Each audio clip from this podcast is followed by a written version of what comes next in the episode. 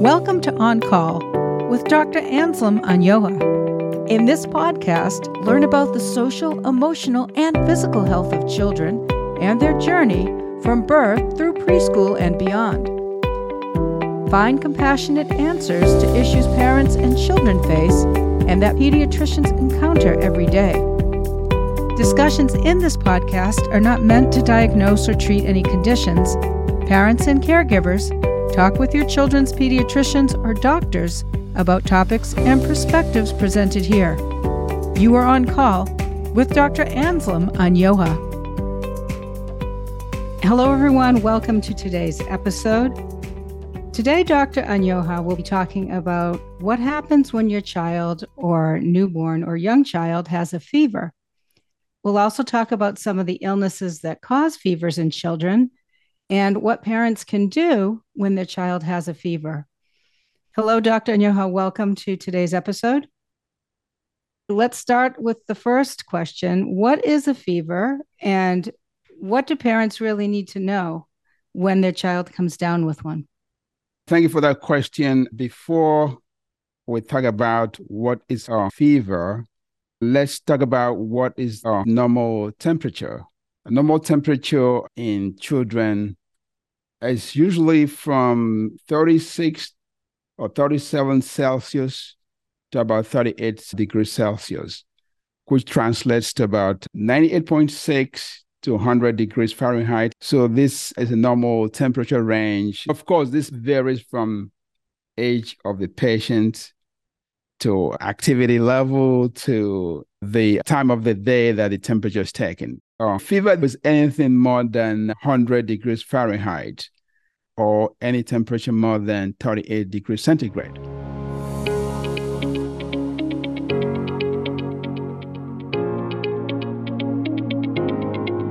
Parents usually don't routinely take the uh, kid's temperature every day. Something prompts parents to take a baby's temperature or a child's temperature. Usually, when they notice that the child is not feeling well, when they notice that John is not as, as playful as he used to be, he's not eating, he's keeping quiet. Those are some of the things that prompt parents to and take a baby's temperature or a child's temperature. What do you recommend for different kinds of thermometers from your experience? Whatever a parent feels comfortable using the one that scans the forehead is a digital. You just press a button and it reads the forehead. You can scan the ear canal, read the temperature. You can put thermometer under the armpit. You can do oral temperature when a child is cooperative. And of course, the rectal temperature for newborns and kids who are very sick. In the hands of parents who are very skillful and who want to go that route. What I tell parents is whatever you feel comfortable doing is very important. Is better than using the palm of your hand to measure the temperature. Whenever parents take a temperature, they should record it because that is if you're giving a feedback to a clinician and the clinician will say, You took the baby's temperature. You said, Yes. So, what was it reading? If you don't write it down, you forget. So, write it down and write how the temperature is progressing.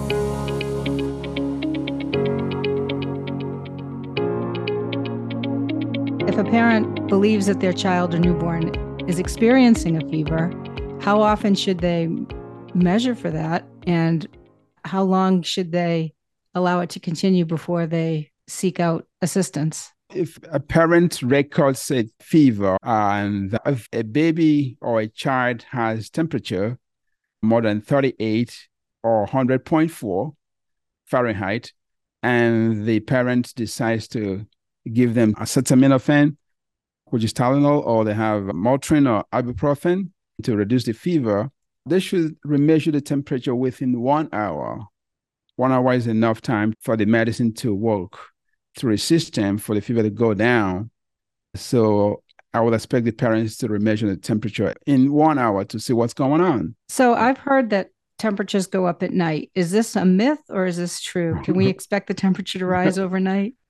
generally temperature tend to rise more during the evening and night. Temperature taken in the evening is actually higher than that taken in the morning. So if a child has fever, there might be a tendency for that temperature to be exaggerated during night when the offices are closed.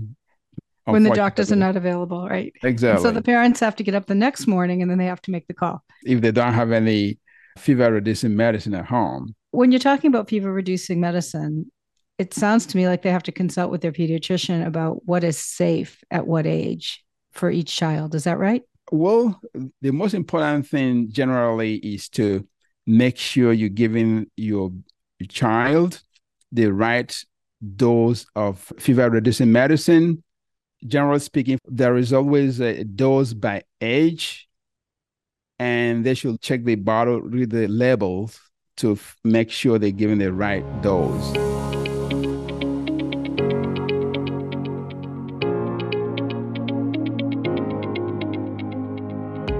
When you're managing a newborn, a baby with fever, is a critical situation.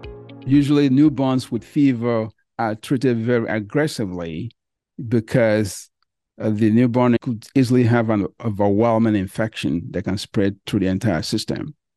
So, a newborn with fever is probably from transmission of infection from mother to baby during pregnancy or during birth. Any newborn with fever is a critical situation and parents should not be managing them at home. In fact, babies who are below the age of 28 days with fever should not be managed at home. They belong in the hospital. They should call their doctors immediately, pediatricians, who would uh, route the baby to the hospital, to the emergency room for workup and proper investigation of what is causing the fever. Because remember, fever is just uh, a symptom of some underlying illness.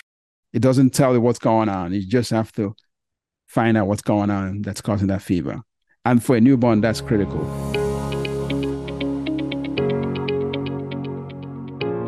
So let's say for parents, it's beyond the 28 days and the child hasn't been ill, but then a child or a baby might develop a fever. Could you tell us how a fever is produced in the body and some of the reasons that this could happen?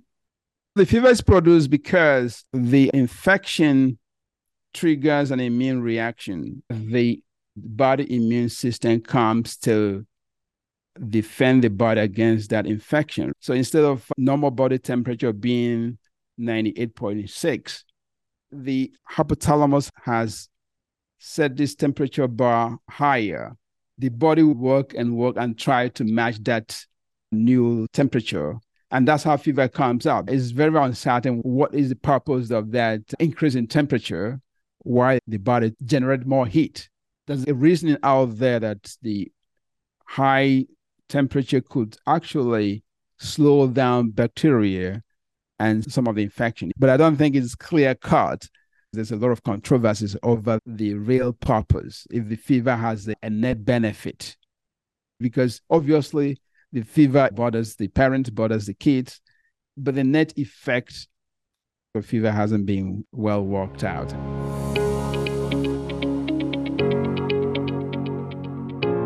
Parents worry when a fever gets too high, and there are probably different thresholds depending upon the age of the baby or the child. What is the what's a low grade fever? What's a fever to be concerned about? And when do parents need to be concerned? Is it one day, two days? Can you tell us? Sure. In my clinical judgment, I think the level of the fever is important, but what is more important is how long the fever has been going on. Some kids have the tendency of high temperature. Whenever they're sick, their temperature goes up very fast. And others with the same infection don't have such elevation of temperature. But as a clinician, what is important is the fever going up or is it going down? Because going down means that whatever infection or condition is triggering the fever is subsiding. So that's a good news. But the fever that is unrelenting, that is steady and going up, whatever is causing the infection is not letting go. The duration and how long it lasts is very important. Also, what is important is the age of the baby, if the child has any underlying conditions, and so forth.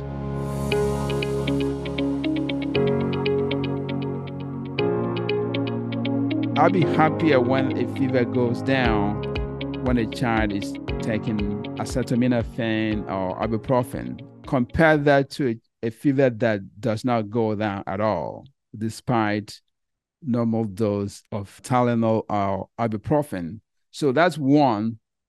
Also, um, I'll be concerned if a fever is lasting more than two days, three days. What else can it be other than a normal, ordinary infection? It could be something even more than viruses, cold and cough. You mentioned viruses. What is the course of a typical virus for a baby or a young child? Number one, it depends on if it's a cold season, like winter period, and everybody has a flu, and a child comes with fever, runny nose, cough, it's most likely a flu. So that doesn't last long. It lasts about two, three days. RSV is more harsh on the babies and kids, depending on their age. It could last longer. COVID, as you know, could last longer, depending on the child and their body's capacity to resist infection. So, oh, those are respiratory viruses. There are plenty of viruses out there which can cause fever. So, at what point does a parent say, okay, I need to see a pediatrician, I need to go to urgent care? They probably have a sense if their kid is very sick or the fever is lasting more than a day or two. Is that when you recommend a parent call, get advice, and have the child seen? Yeah, definitely. Let's start from the beginning. Any baby less than a month, 28 days who has a fever, that is enough to activate the pediatrician or take the baby to the urgent care because those babies can be overwhelmed easily with the infection. They don't have much capacity to resist. Now, when you get into a three months old baby who's behaving well, just a fever, baby's eating, playful, interacting with you, you could uh, give a Tylenol once and in one hour, see if fever is going down. If it's not going down, you can give another one but within a 24 hour period, if your fever is not going down, you have to activate the practitioner. Whenever a parent has concern, because the parent is the person who's looking at the child, seeing how interactive the child is, if there's any concern, the parent has the right to activate right away. So, what do they do if it's after hours, weekends, or the middle of the night? Do you recommend urgent care in these cases, or what is your advice to parents who are looking for help after hours? Very good question. If the child is age appropriate, let's say a two year old who has fever, and the parent gives the child 7.5 ml of acetaminophen or ibuprofen, and the fever goes away, the parent can just watch the baby through the night until the next day. But if the fever is not going down is always a good thing to get the kid to a doctor or to a practitioner or to a clinic or urgent care or emergency room.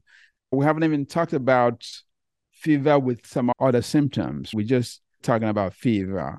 But fever doesn't usually call alone. So, what so, are some of the other symptoms that parents can expect? Most of the time, it's not a fever by itself. What do parents in your practice mostly encounter? Usually parents encounter fever plus coughing, fever plus runny nose. That's very common. Fever and my child is vomiting. That's very common. Fever, vomiting, and diarrhea.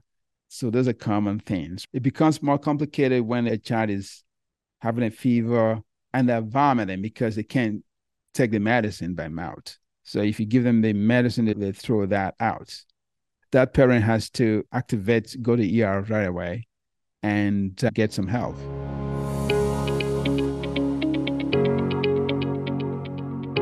If they are giving some kind of Tylenol or medicine and it seems to be helping, are there other things they can do, like a cool towel, or is there anything they can apply that can help alleviate the fever? Parents can try to sponge the baby.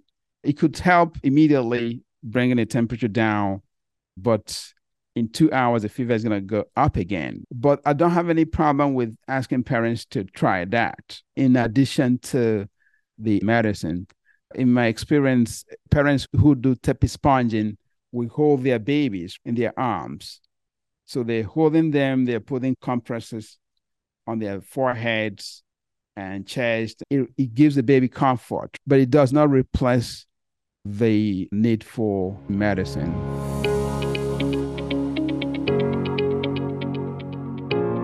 Sometimes people talk about this time when the fever breaks. Is that a medical thing that really happens?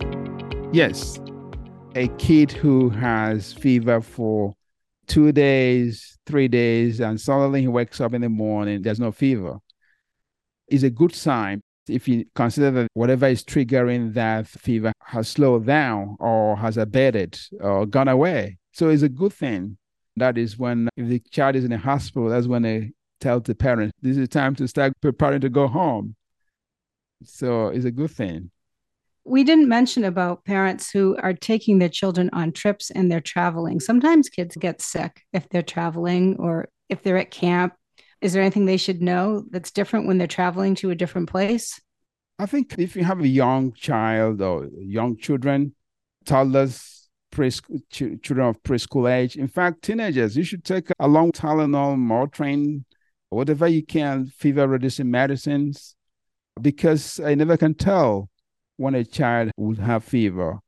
It could be in the middle of the night, it could be in the middle of a vacation. So parents should pack Tylenol, ibuprofen for to reduce fever, along with the thermometers to take the temperature.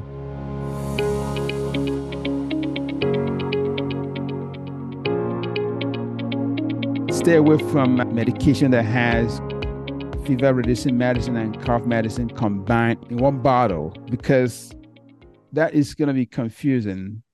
For example, if the fever stops and baby is still coughing, the medicine contains both fever reducing medicine and cough medicine. It's better to separate them. You have a re- fever reducing medicine on one side and cough reducing medicine on the other side, and stay away from both of them combined. Do you have any examples of children or young children that parents have brought to your practice of how you typically would manage a fever? That's what pediatricians do. We've been doing this since almost 30 years. Um, we try to do to try to figure out what is causing this fever, right? That spend time collecting information from mom or dad or grandma, how long the fever has been going on, what have they done so far at home, what medicines have they given, and what are the symptoms? Like, is the baby coughing? Is the baby irritable? Is eating, vomiting, diarrhea? We'll go through all that. And after going through that information, I'll try to see if I can figure out number one, if the child still has fever, and may take my own temperature. And of course, ear and throat is a very common source of infection in babies. Ear infection, throat infections. And so I'm looking at those. I'm looking at the skin. Skin is a storyboard for childhood diseases.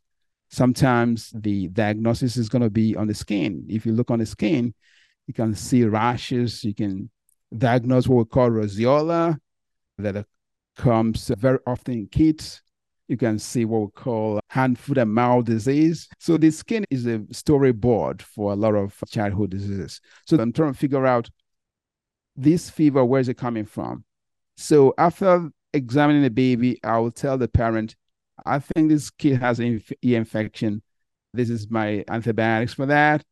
I think this kid has Ebola or Coxsackie or hand, foot, and mouth disease this is the medication. This is my treatment for that. This is what I suggest you do. Viruses doesn't have any antibiotics, just to make sure the kid is well hydrated and the viruses will run its, its course and everybody's happy. Are there any situations that could be complications from a fever or can they sometimes run into other infections? Parents might be wondering what some of the consequences might be if it doesn't resolve right away the fever is much is more because of the underlying reasons why the child has fever. For example, if a child has a fever due to ear infection, if repeated ear infection might also cause damage to the hearing apparatus and the kid can have hearing loss. If a, child has a COVID that affects the lungs, It causes fever and it also damages lungs. If the kid has strep throat, so it's not the fever itself, but it's the underlying disease that's propagating the fever that is worrisome. But fever by itself does not cause any long term damage or disease.